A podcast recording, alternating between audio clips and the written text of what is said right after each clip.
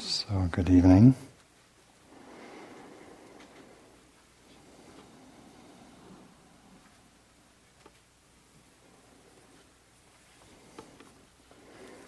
At this stage of the retreat, we'd like to congratulate you for having successfully completed your first 24 hours of silent meditation retreat. The, the, the, the result, the, the success of the result is dependent on the fact that you're still here. This is a good thing. You do most of the hard work by just being here and staying and showing up for whatever life wants to cook up for you, right?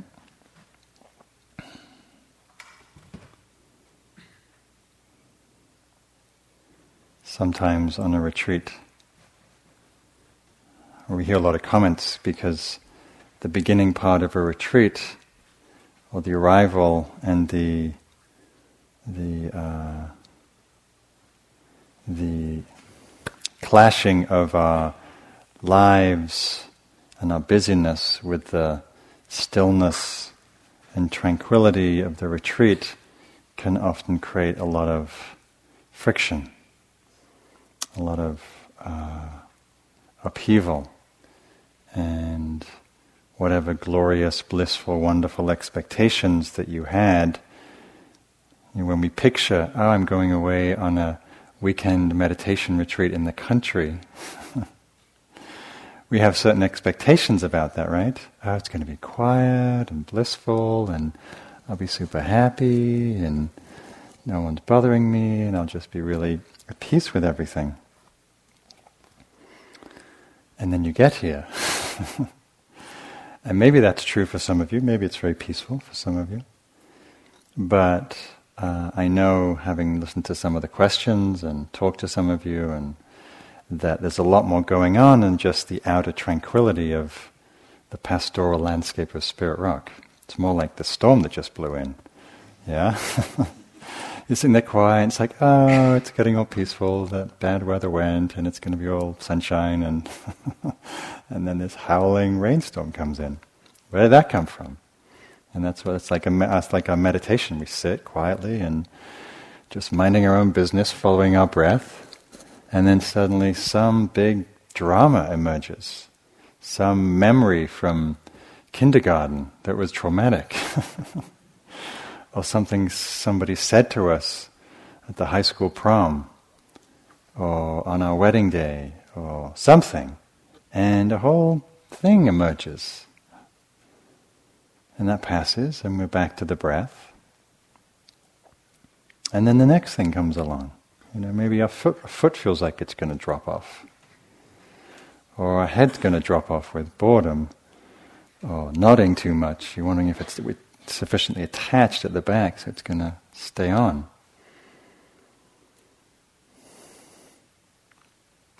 So I want to speak to a little about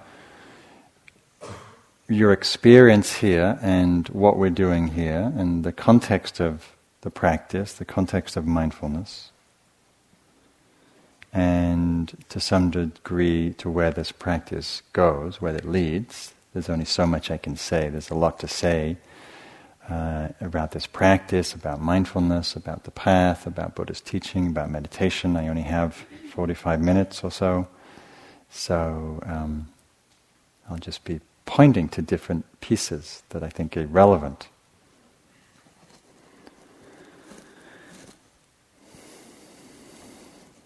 So I know one thing that arises for people when they are here.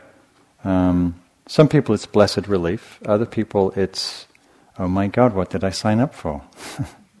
this is not what I expected. So one woman said once at the beginning of retreat, she, oh, the, the part in the retreat, she said, I'd rather be at the spa sipping wine in Napa with a glass of Chardonnay, but I'm here. What's up with that?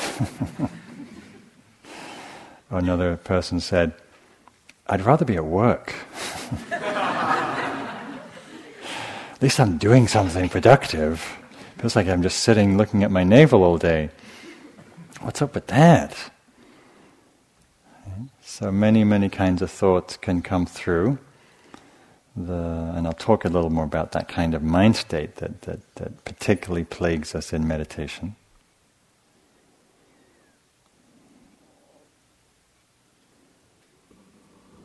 What's hard to see in, in the minutiae of experience here is how it is how it relates to the bigger picture and how it transforms us. Because we do get lost in the minutiae of our breath and our bodies and our reactivities and things. And with practice, it's useful to take a long range view. And that's why I ask you to, to, to suspend the evaluating mind. I said till Sunday, but really, you know, maybe till 2019, and just do the practice for a while. And the Dalai Lama said when, when people ask him about how, did, how, did, how should they check up on their practice, he says, well, just do it, you know, get the instructions, do what your teacher says. And then about 10 years, you know, take a look and seeing if it's having any effect. So you have your instructions for the next 10 years, be mindful, pay attention. See what happens.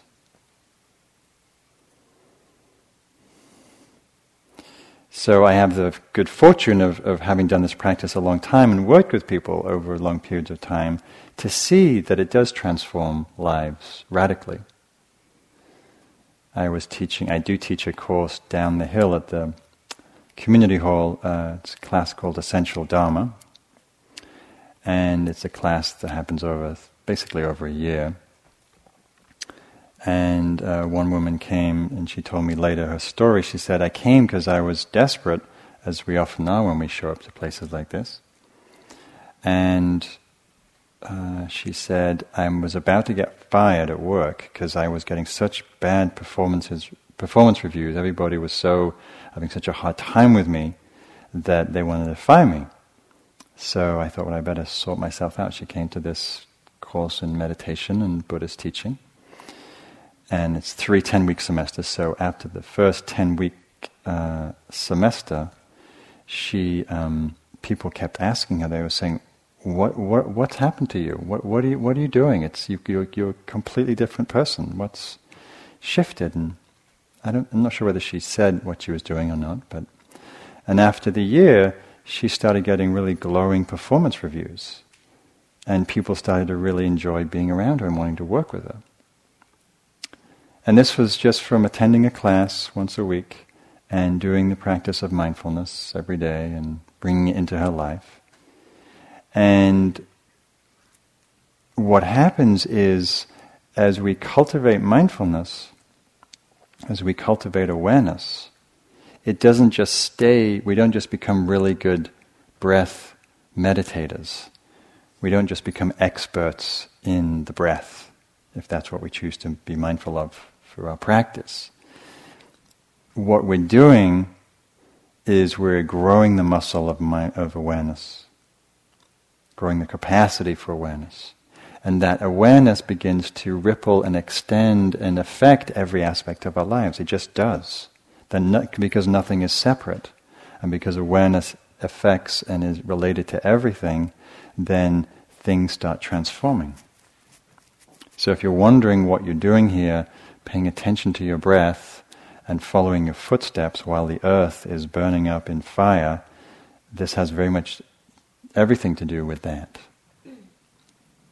because we are the earth, we are the world, and how we are in relationship with this moment and this body and this life and this breath and this step and this person is the metaphor for how we are in our lives. The practice has to start here for there to be real transformation. This is really the primary place we can create transformation in the world.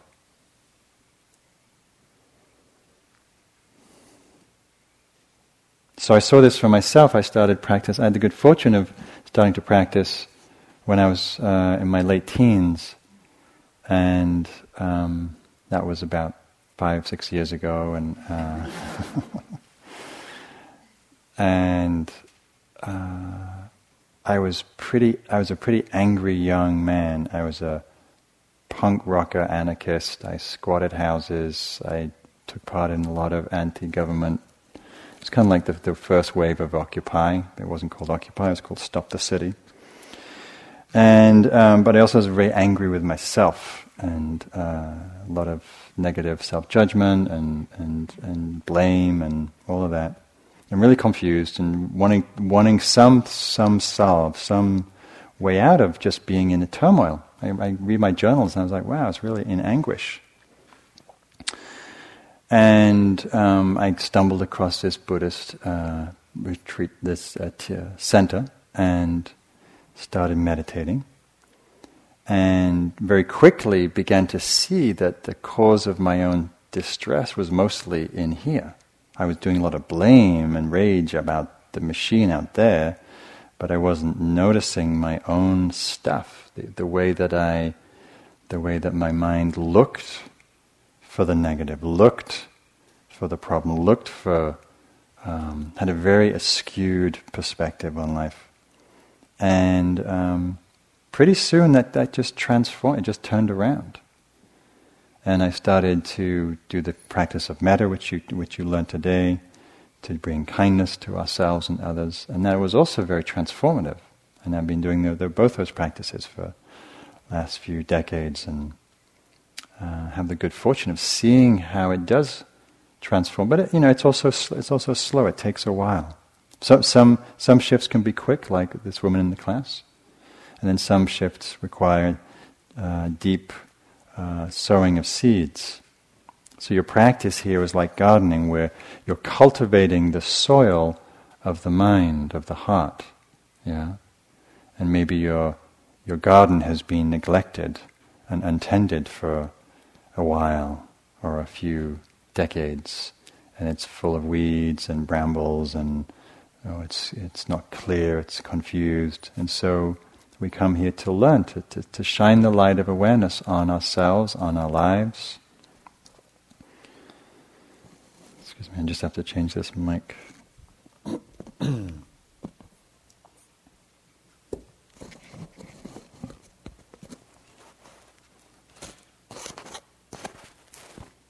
So sometimes we accept things as they are with mindfulness, and sometimes we see what we can do to change them, including microphones that are by nature unsatisfactory when they're wrapped around your ear.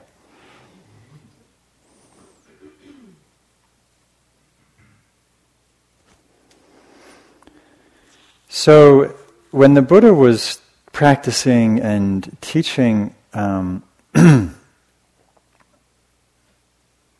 the the practices were he was mostly learning were around concentration and asceticism, and there was also some devotional practices. And he, in his own way, developed this practice of mindful awareness, this, the the close, careful observation and study of the mind and body and the laws that govern this world to understand the human predicament, to understand why it is that we are in anguish, and why it is we don't feel unbound, why we don't feel free, why we don't feel peaceful. I remember once uh, this Indian teacher came to town, uh, was at my friend's house in, with a private gathering, and there was about 50 people in the room, and he said, How many people have had could say they've had unbroken peace for 24 hours, right? which is not asking too much. 24 hours is you know, it's a day, it's workable. Where there was no moment of grief or anguish or despair or judgment or you know neg- states where we, we fall into some negativity. There was not a crowd of hands that raised their arms. Not a crowd of people, sorry, that raised their hands. So we want to pay attention. Well, why is that? Here we are at Spirit Rock. I could ask the same question today. How many people today have had an unbroken experience of peace and ease? Right? Not a lot of. Oh, there's like one hand there. Good for you. A two. Uh, there's a few hands going up. Do I do I hear two? Do I hear three? Do I hear right? But it's pretty rare. And if we sat here for a week, though, those hands would probably change. so why is that? You know, we're in this beautiful place, beautiful community, beautiful food and land and peaceful environment. What interferes with our natural peace and ease? Clearly something. We have a hundred people here and there's barely a hand goes up saying, that's not so present for me. That's what these teachings are pointing to, to understand. What is it that gets in the way of our well being?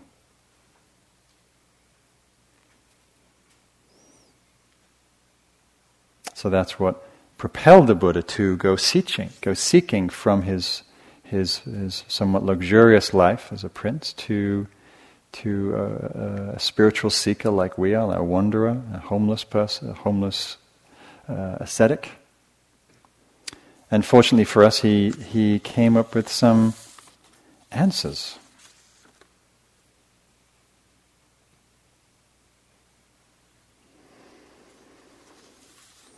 Through the practice of mindfulness, through the practice of investigation.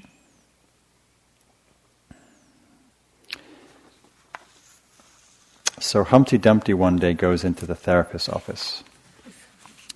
And uh, the therapist says, You know, Humpty, we've been working for a while, and we now have to get you to the place where you can put yourself back together again. So that is what the Buddha's teaching is about how we put ourselves together again. Or maybe how to see that we were never really broken. So the Buddha gave some interesting similes for mindfulness, which I think give a little uh, flesh out uh, perspectives on how we understand mindfulness. So one of the, the images he used, the similes uh, he used, were, was that of a cowherder. So for those of you who go uh, to India or a country where there's um, the cows roam somewhat freely, um, the image of a cowherder, he said, it's like a cowherder who's sitting with their back against a tree in the shade uh, watching carefully but in a relaxed way the cows so they don't stray into the neighboring farmers' uh, crops. So, what's interesting about that image is the cowherder is not doing this over his cows. He's sitting back against a tree in the shade with a wide view, right? So, this is one way to practice mindfulness. We're relaxed, we're open, we're present we're not like a cat over the mouse hole. Got to catch that breath, and then the next one, and I've got 17 more to go. No, just, oh, present, breath arises and is known, sounds arise and they're known. So, one way of practicing mindfulness. Another, he said, is like the watchtower. So, you have a tall tower, somebody's watching and pervades the, the, the landscape below. Right? So it's a kind of a global awareness. Another um, metaphor is the uh, metaphor of the gatekeeper. So in olden days, there was a gatekeeper, and in walled cities, there was a gatekeeper who would who would uh, mm, pay attention to who was coming and going out of the town. So mindfulness is, is, is, is known to be a guard for the, for the, it's a guard to the gates of the mind. So it supports wholesome, skillful states of mind and makes it harder for unwholesome, unskillful, painful states of mind to enter. He also gave the analogy that it's like a surgeon's probe. Surgeon's probe is very fine, very precise, and sometimes when we're paying attention to our body or our breath or an experience, there's a very, very fine, detailed, careful, precise attention. Right? So what we're seeing here is, is there's, a, there's a range in awareness that can be very global and very microscopic and specific. And as we, as we learn some dexterity in our practice, we can learn how to move in and out of what's appropriate. So uh, there's a lovely phrase in Zen uh, uh, that I, I forget exactly what the question is, but I think it's some teacher said, "What's the de- what was asked? What's the de- definition of enlightenment?" And he said, "It's an appropriate response. It's an appropriate response to the moment." So mindfulness is an appropriate gives provides an appropriate response to the moment.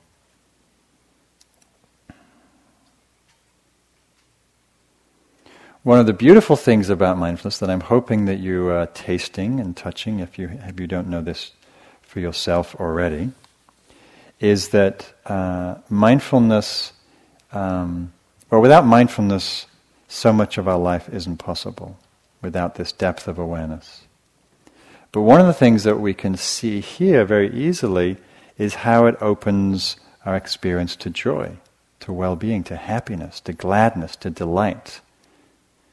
Because with mindfulness, we become more aware, more awake, more present. And when we're in an environment like this, which is beautiful, and the spring is flowering and blossoming, and the birds and the frogs and the crickets are singing, and the food is delicious, yeah? it's, it's easy to be open and to touched by beauty and uh, delight.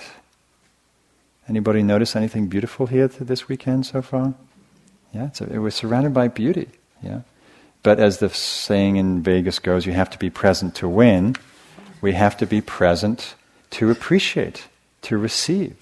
Yeah, we could walk up and down this hill twenty times this retreat to dining room and back, and not see those gorgeous flowering purple fanfares of whatever they are called over there by the uh, residence halls. What are they called? Ceanothus. Ceanothus. Ceanothus is. no wonder I don't remember that word. or whatever else is on display. This is a poem from Mary Oliver called Mindful. Wonderful nature, mindfulness poet. Every day I see or hear something that more or less kills me with delight, that leaves me like a needle in the haystack of light. It was what I was born for to look, to listen, to lose myself inside this soft world, to instruct myself over and over in joy and acclamation. Nor am I talking about the exceptional, the fearful, the dreadful, the very extravagant but of the ordinary, the common, and the drab, and the daily presentations.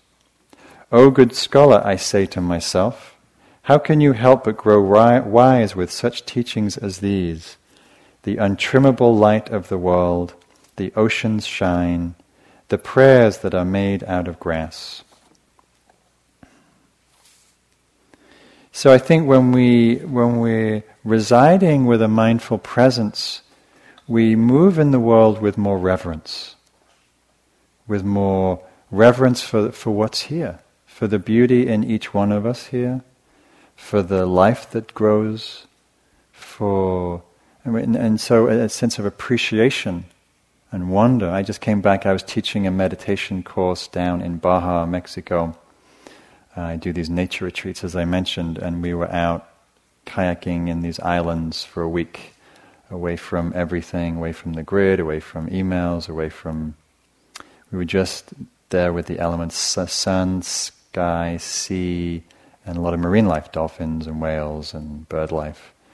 And the, the whole group kept erupting in these sort of clouds of joy and laughter and delight. And because, uh, you know, why not? When you're present and quiet, the receptive mind opens with this beautiful capacity to appreciate, to fall in love with life, with nature, with the earth. So, as I said yesterday, this practice is a, so the practice of mindfulness is a support for insight, for clarity, for knowing, for understanding ourselves. And hopefully, as the days go on, you're, you're beginning to, to see different things in your experience that will uh, support your understanding, support insight. One of the things that we notice mm, uh, in the beginning of a, uh, when we when we enter a period of retreat, is uh, how much we're lost in our heads. Has that been a surprise to anybody? How lost, you, how much you're lost in your mind, like how much you think. I mean, isn't it amazing how much we think? Like most of the time, like there's rare moments of space, right? And then you know the breath, you know. Well, good luck.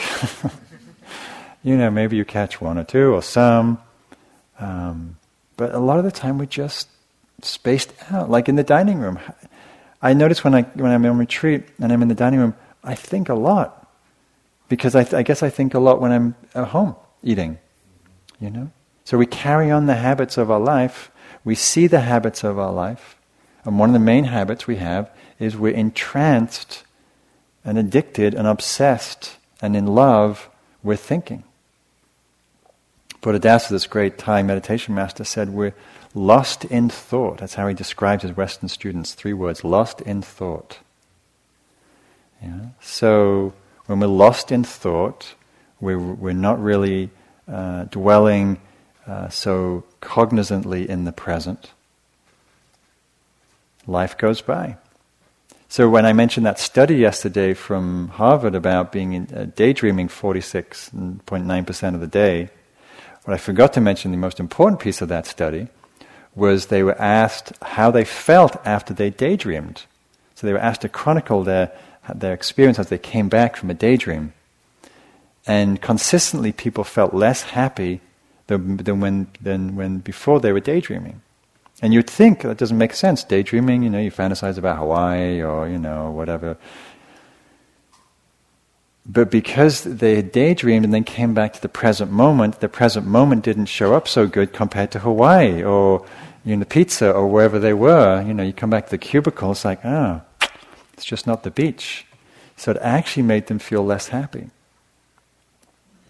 And the other study that I mentioned about thoughts, that we think, you know, 60, 90,000 thoughts a day, something like that. I'm not sure who's counting, but it's a lot 90% of them or more we thought yesterday. Right? So you think you're having all these wonderful, brilliant, and original thoughts. No, it's just, they're repeats. We're watching repeats. again and again and again. And if you really pay attention, you'll see it's the same old stuff. Worrying about money, fantasizing about sex, thinking about your job. What about redecorating the bathroom? Or, you know, whatever your top ten are. You know, I should be better. I should be, I should be somewhere different in my life than I am. That's always a really great one. You know, this shouldn't be happening. Well, great. it is. I should be over that by now. Well, I'm not. I should be further along in my spiritual practice. Hello, I'm here.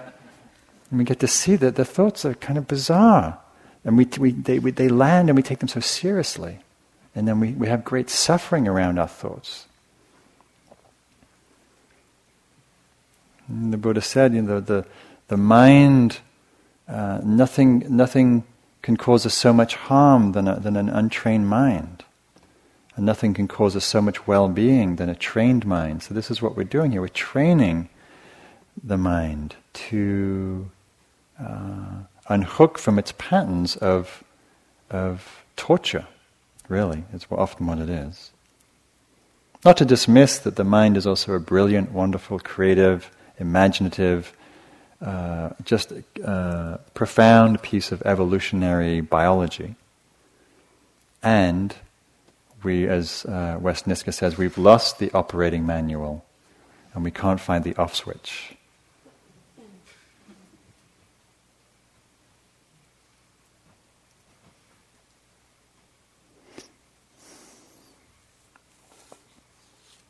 So not only do we think a lot, but we see all the different ways that we vacate the moment. Yeah all the different ways you numb out, space out, distract yourselves. And there's not a huge amount of things to distract yourself here compared to your life, right? You don't have internet and TV and music and right, but you still find plenty of ways How many times have you read the notice board out there? and read the back of the toilet wrapper and anything you can get your hands on to just get you out of being present because God, it's, you know. You read the, you know, the, the, the Spirit Rock instruction sheet in your bedroom. Wow. Never knew it was so interesting. You fold the blankets that way and what's going on? Like, pay attention. What, what, when you want to read that list again, what, what's happening? Yeah, why is that so interesting? Than just being present to yourself. Yeah? Something's going on. Right? It's hard to be here with this. Okay, so wh- why is that hard? Pay, pay attention. And Without judgment, just like, oh, what's the habit of mind? Is it a habit? Is it coming out of fear? Is it coming out of boredom? Is it coming out of greed? Coming out of distraction?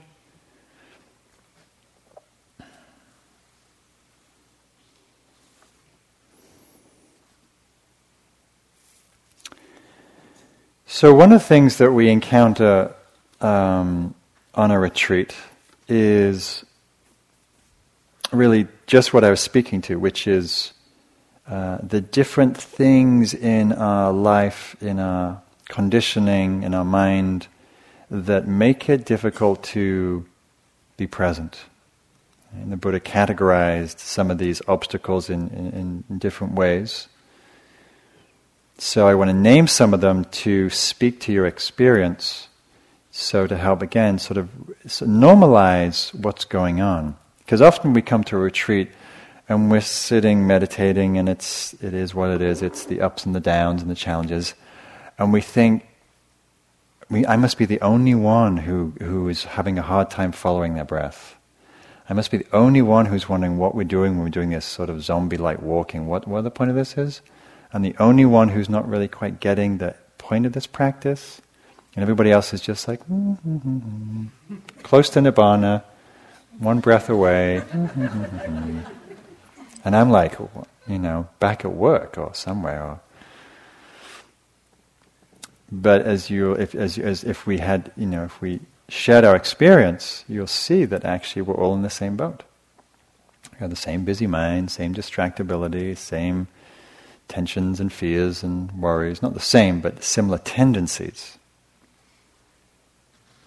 So I'm going to I'm going to speak to some of those tendencies. You know, the Buddha said, as I said yesterday, uh, the, nature of the mind is pure and radiant and is, and is obscured by visiting tendencies of mind. So, what are these tendencies of mind that take us away from presence, from our true nature, from, from being at peace? So, on the first one that I, as I mentioned already, that we can often encounter is the, uh, the what's called the hindrance of doubt, self doubt, doubting the practice, doubting ourselves, doubting the teachers, doubting our choice to be here, doubting our ability to be to be able to meditate, doubting our ability to concentrate. So the Zen cartoon that I like, it, it's um, has a picture of a bunch of Zen monks uh, in, in a meditation hall, and everyone's looking really mindful except one guy who's on his cell phone and saying, None of this seems to be doing me any good whatsoever. Maybe that would be texting now. None of this is doing me any good whatsoever. What am I doing here? Texting the person who said, Oh, Spirit Rock's a really good place, check it out. What do you mean it's a good place?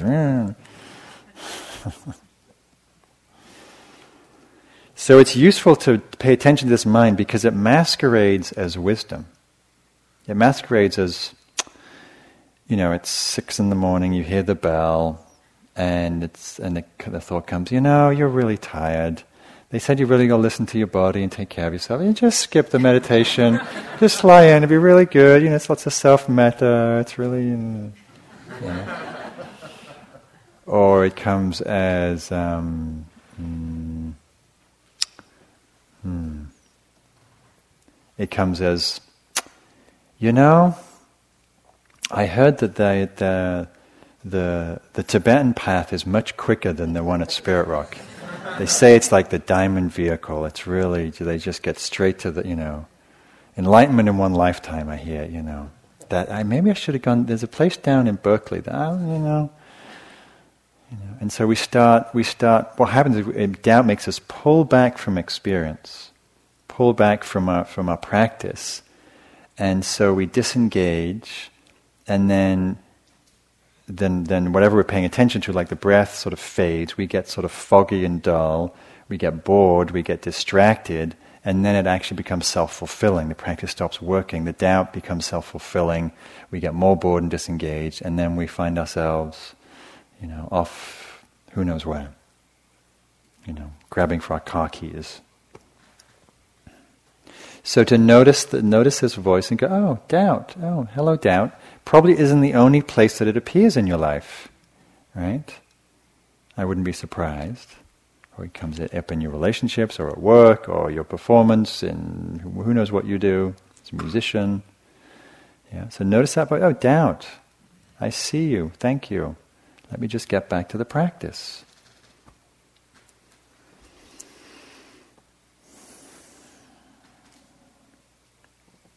So the, the two most common tendencies of mind that the Buddha spoke to a lot, that's also in this, this understanding of, obstacles to practice, are the forces of. Let me ask you, what do you think they are? What are the two, mm, two most common sort of global tendencies that pull you away from just simply being at ease in the moment?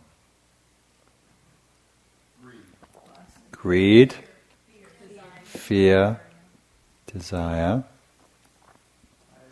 tiredness.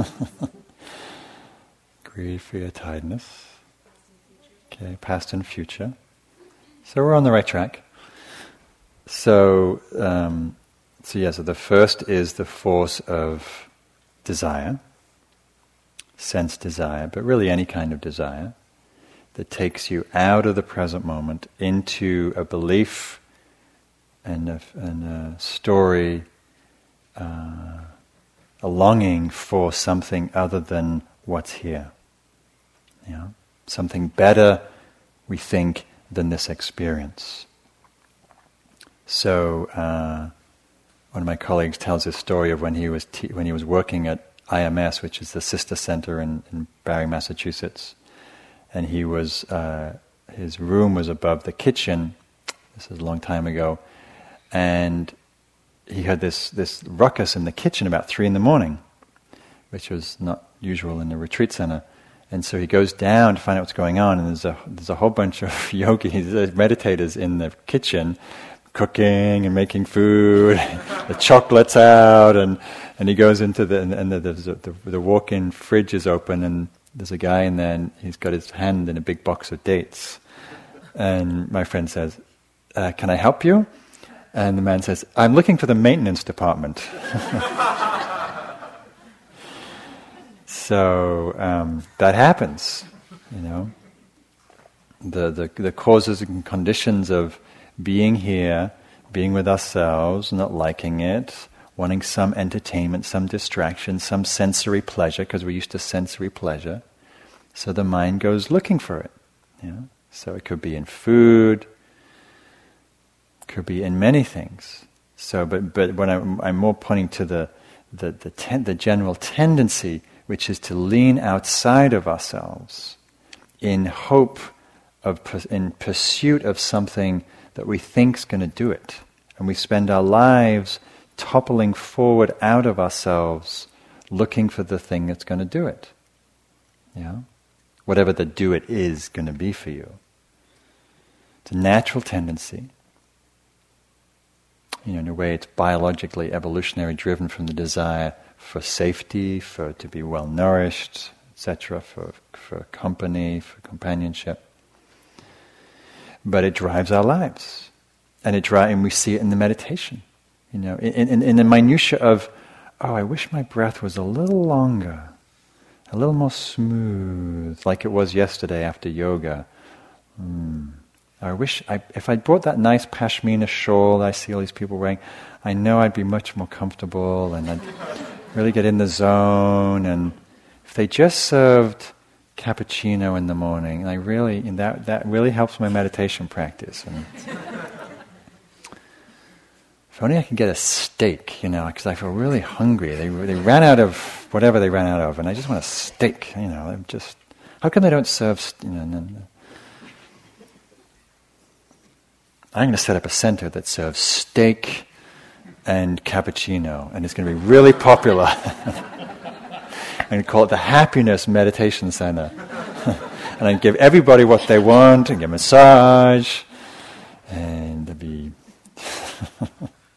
and then we then we go on this trip, right? We go on this long story of this idyllic retreat center that we're going to set up and it can you know, half an hour goes, and there are silk sheets on the bed, and it's all plush, and you know, and then the bell goes, and it's oh yeah, right, man, it's Spirit Rock. God, this retreat sucks. this, this meditation is really hard. I'm going to go get a cup of tea. How come there's no cookies at tea? God. So we, we, we just keep leaning outside of ourselves. So the common form of this on retreat is what we call the Vipassana romance, where we, um, you know, having a hard time, or we're bored, or we're restless, or we're just we're just wanting some entertainment, yeah, something to cook up a little spice because the because the day's a little boring.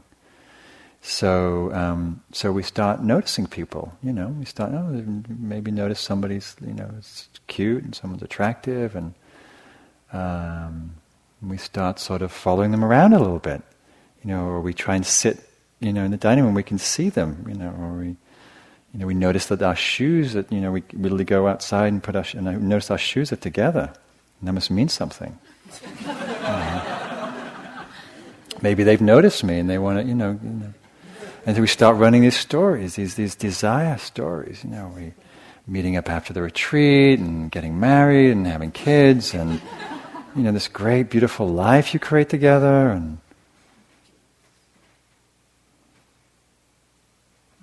fantasy land.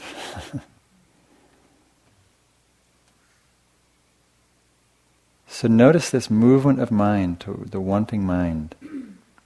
Notice how it feels in the body. Notice how it robs you of, as my one of my teachers in India used to say, uh, uh, Desire for the transient is the thief of peace. Desire for the transient is the thief of peace. So all these things are transient. You know, we can have the best cappuccino and the best pizza and the best sex and the best retreat center, and it's transient, right? It doesn't last. That's what the Buddha said. None of this stuff lasts. Everything's changing. Stop holding onto things that, that are ungraspable. Enjoy them as they come and let them go.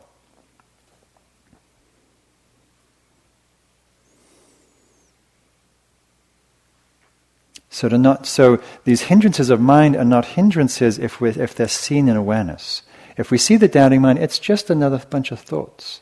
If we see the movement of desire, it's just that. It's just longing. It's just passion. It's just desire. We feel it in the body as a sensation, as a feeling, as thoughts. It's a wave like all these other waves, these storms. They come and it passes. It passes into cessation. If we don't do anything about it, it passes into cessation.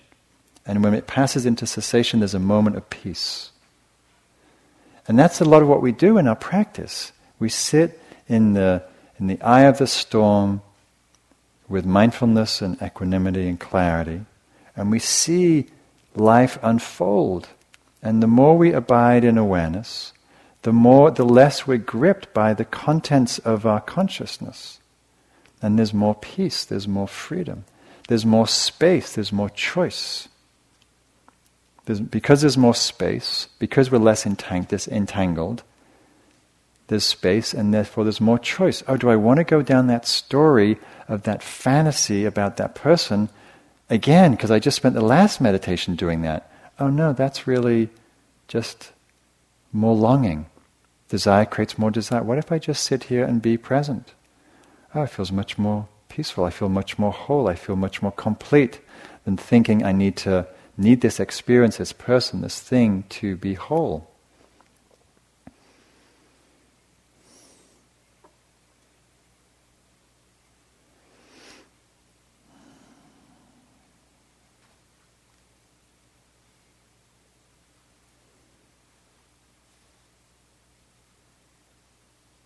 just so you learn from my mistakes, I was on a retreat once and I had, uh, I was having a really difficult retreat and I went. I took a hike three miles. It was in Wales, and in a rainy night like it was this morning, down three miles down a country lane to the nearest store.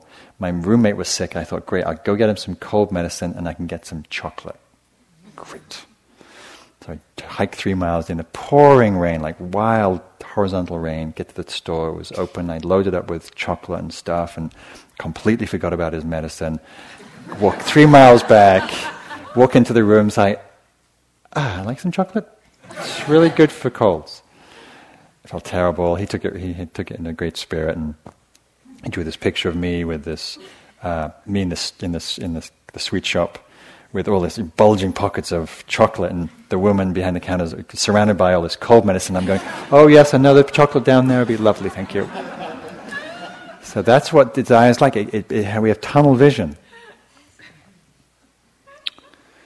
So the flip side of that is aversion, resistance, not liking. So the grasping arises in relationship to the pleasant. We're, we're addicted to the pleasant, and we're addicted to avoiding the unpleasant. And there's a lot of unpleasantness in life, as you noticed, in inside, outside.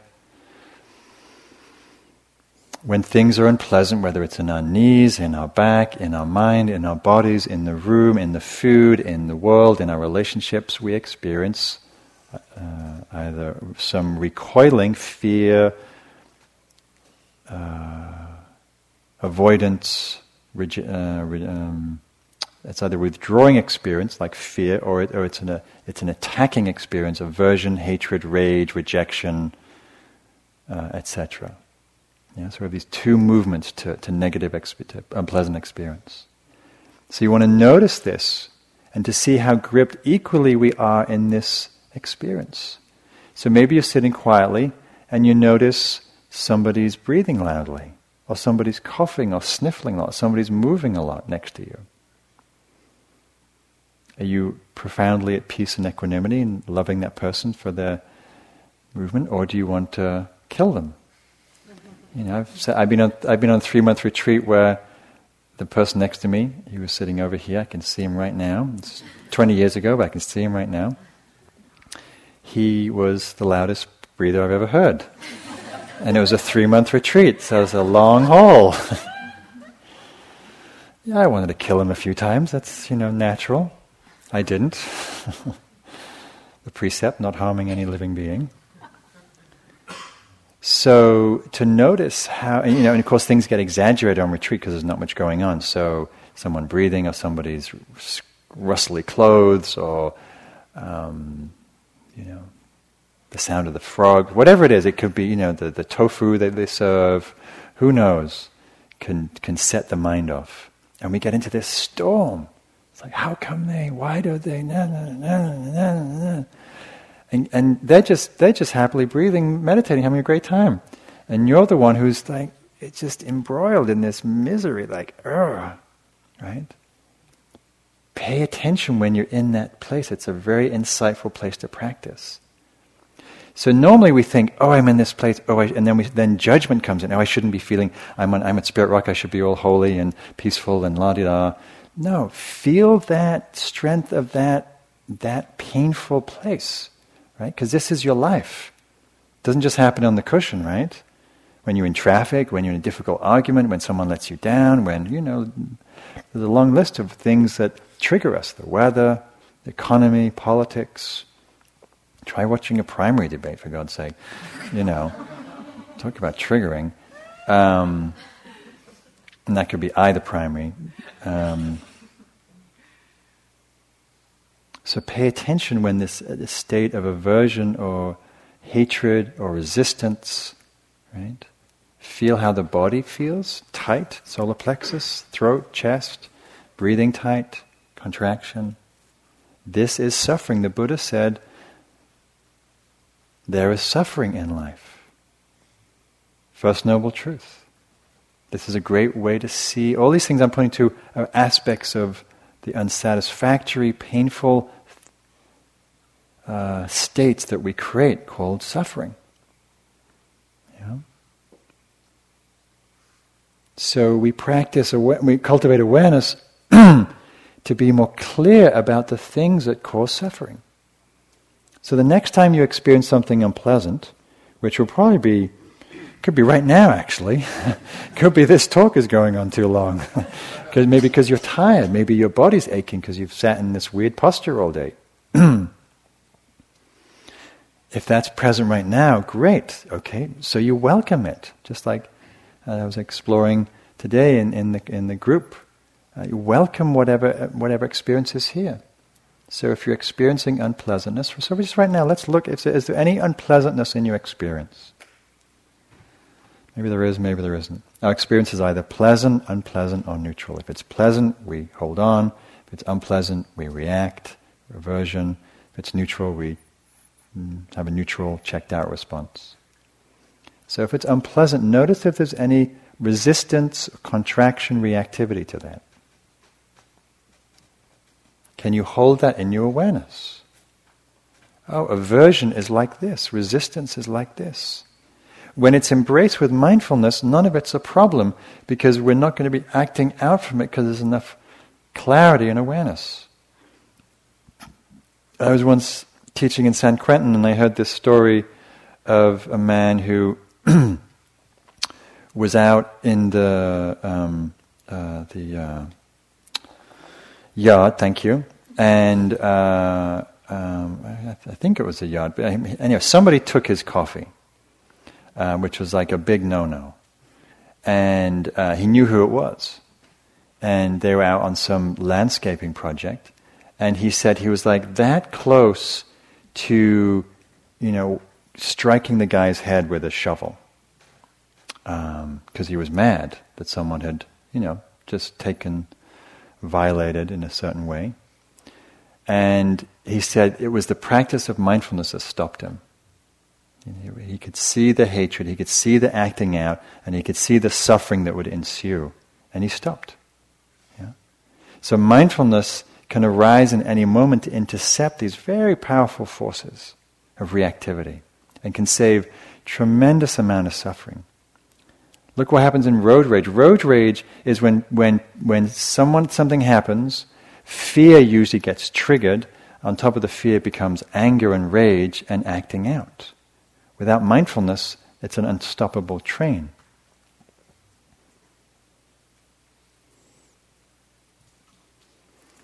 So um, we have the tendencies of doubting mind, desiring mind, aversive mind. And the last two, just quickly, are um, uh, more physical states of restlessness and sloth.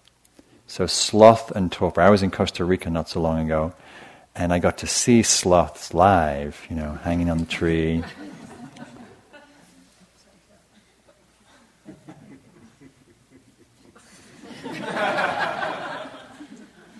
that was like a three hour segment right there. Wonderful. It's a good life. And they one hour a day they crawl down the tree, they pick a few grubs or whatever they eat, and go back up.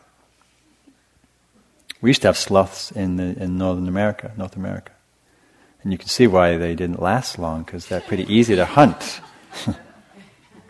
Hmm. So that's also arises in meditation, as many of you have been feeling you know, the nodding mind. Sloth is is is is really the the the the um, the resistance to wanting to show up and apply energy to practice and be present. Yeah? And it's just much more comfortable to feel really cozy and warm and fuzzy and dull with, with some delusion that I really am mindful. I'm just soft. I'm fuzzy. so notice that. Notice it's the same when you're lying in bed and it's like, I want to get up. Hmm. I really need my sleep.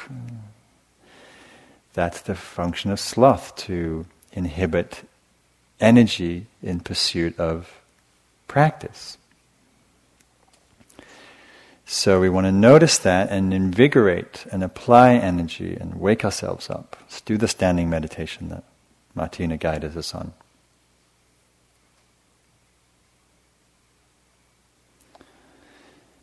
Of course, the natural waves of, of tiredness, which, which are slightly different than sloth, they're just waves of energy, they come and they go. But sloth is really the, the inertia to want to wake up. And again, to see that as it happens.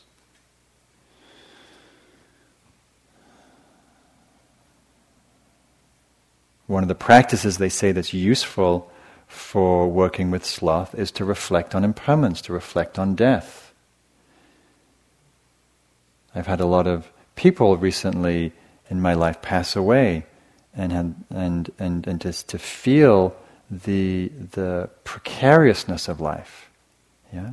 We just don't know. We just don't know. This might be a first retreat, it might be a last retreat. We have no idea.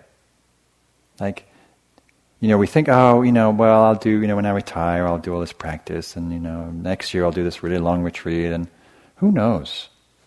You know, here we are right now. Take advantage of this time and practice.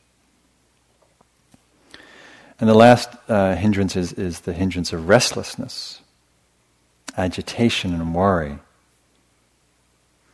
which is the, the, the mind disturbed, like when, a, when a, the wind whips up a pond and it's all cloudy and agitated, or the sea, and the body's all physically discom- uncomfortable and agitated. Know? The feeling that you want to run out of the hole because it's because you've got so much energy, so much stuff running through your mind, usually triggered by the mind of regret or of worry about the future. So notice the cause for, the, for these states. All of these things have a cause. And nothing arises out, nothing arises without cause and conditions. So notice when you're restless and agitated, you may at some point reflect, oh, what's causing this? Oh yeah, I was thinking about that thing I said to my friend before I came on retreat that was really mean, and I feel really just kind of uncomfortable. I, feel guilty and a little shame that I said that. You know, or we're worrying about, you know, work on Monday morning and what's going to happen, and I didn't get to that deadline, and da da da da da. And there's just some, we're whipped up in a certain way. So we need to bring balance, we need to bring peace, we need to bring calm to the system. So without mindfulness, we can't see where we are, and we can't see what antidotes are necessary to be applied. Yeah? Without mindfulness, we can't see what's happening and how we're reacting to it. Yeah? So, the key point in this practice, or one of the key points in this practice, is to not just notice what's happening, notice the breath, notice the boredom, notice the reactivity, to notice how you're relating to it. So, when you start feeling the chronic pain in the shoulders or in the knees, how, what's the attitude? What are you bringing to that? Are you creating more suffering by judging yourself? for being a bad meditator, for having pain or whatever? Or is there kindness? Is there, oh, maybe I should move. Maybe I need to not sit like this because it's really unnecessary. It's just a good habit that I've got from work. Ah, yeah, that feels good.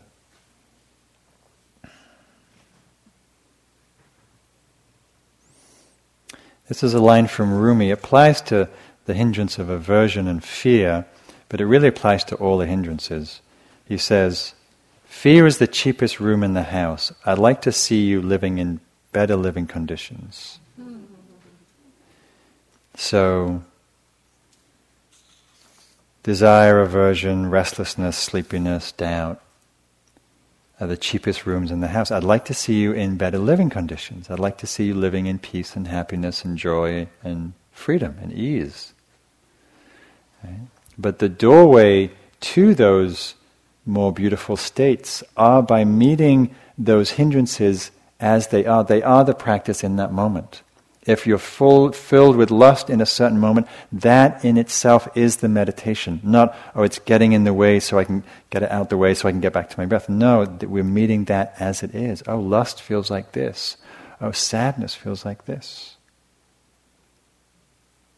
Boredom feels like this when boredom comes, get excited. You don't have to get excited, but I get excited because, oh, boredom. Oh, what's boredom? Let's.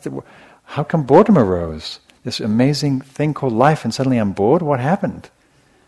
Something happened for boredom to arise.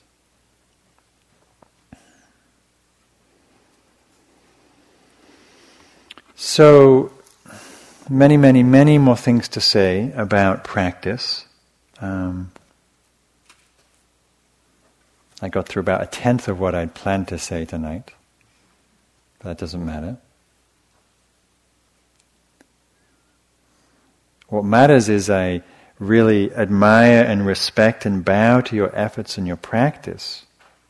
Because it's not easy to be here, right? It's not easy to show up from six in the morning till now eight o'clock at night and be present, to apply effort, to pay attention, to let go of the fascination with thought, to be kind to yourself, to be aware as in, in physical activities. Yeah? Going against, as the Buddha said, this is, this is going against the stream. This practice goes against the stream of ordinary conditioned life. Yeah? We're going against the instinctual impulses of our conditioning to just go after every experience and hate everything that you don't like. No, to be sit in the middle of it with presence and awareness and dignity and kindness is a very radical act one that will uh, provide seeds for your uh, well-being and happiness uh, now and to come. So let's sit for a few moments.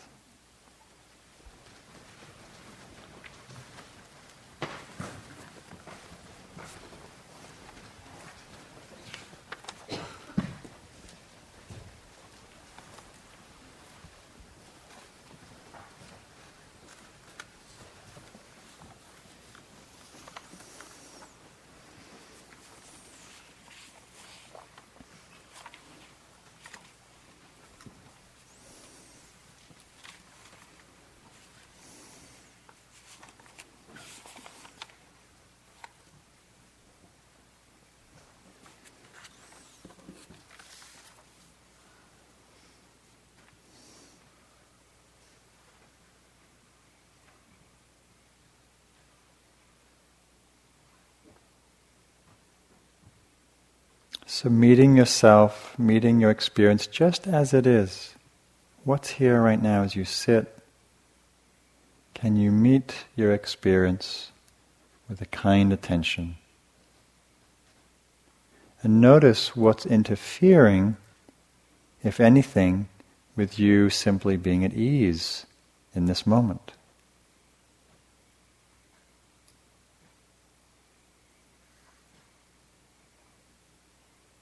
And if, if there is something, can you meet that? Can you name it? Oh, yeah, there's resistance. Oh, there's fear. Oh, there's tiredness. Oh, tiredness is like this. Everything can be embraced with this beautiful quality of presence.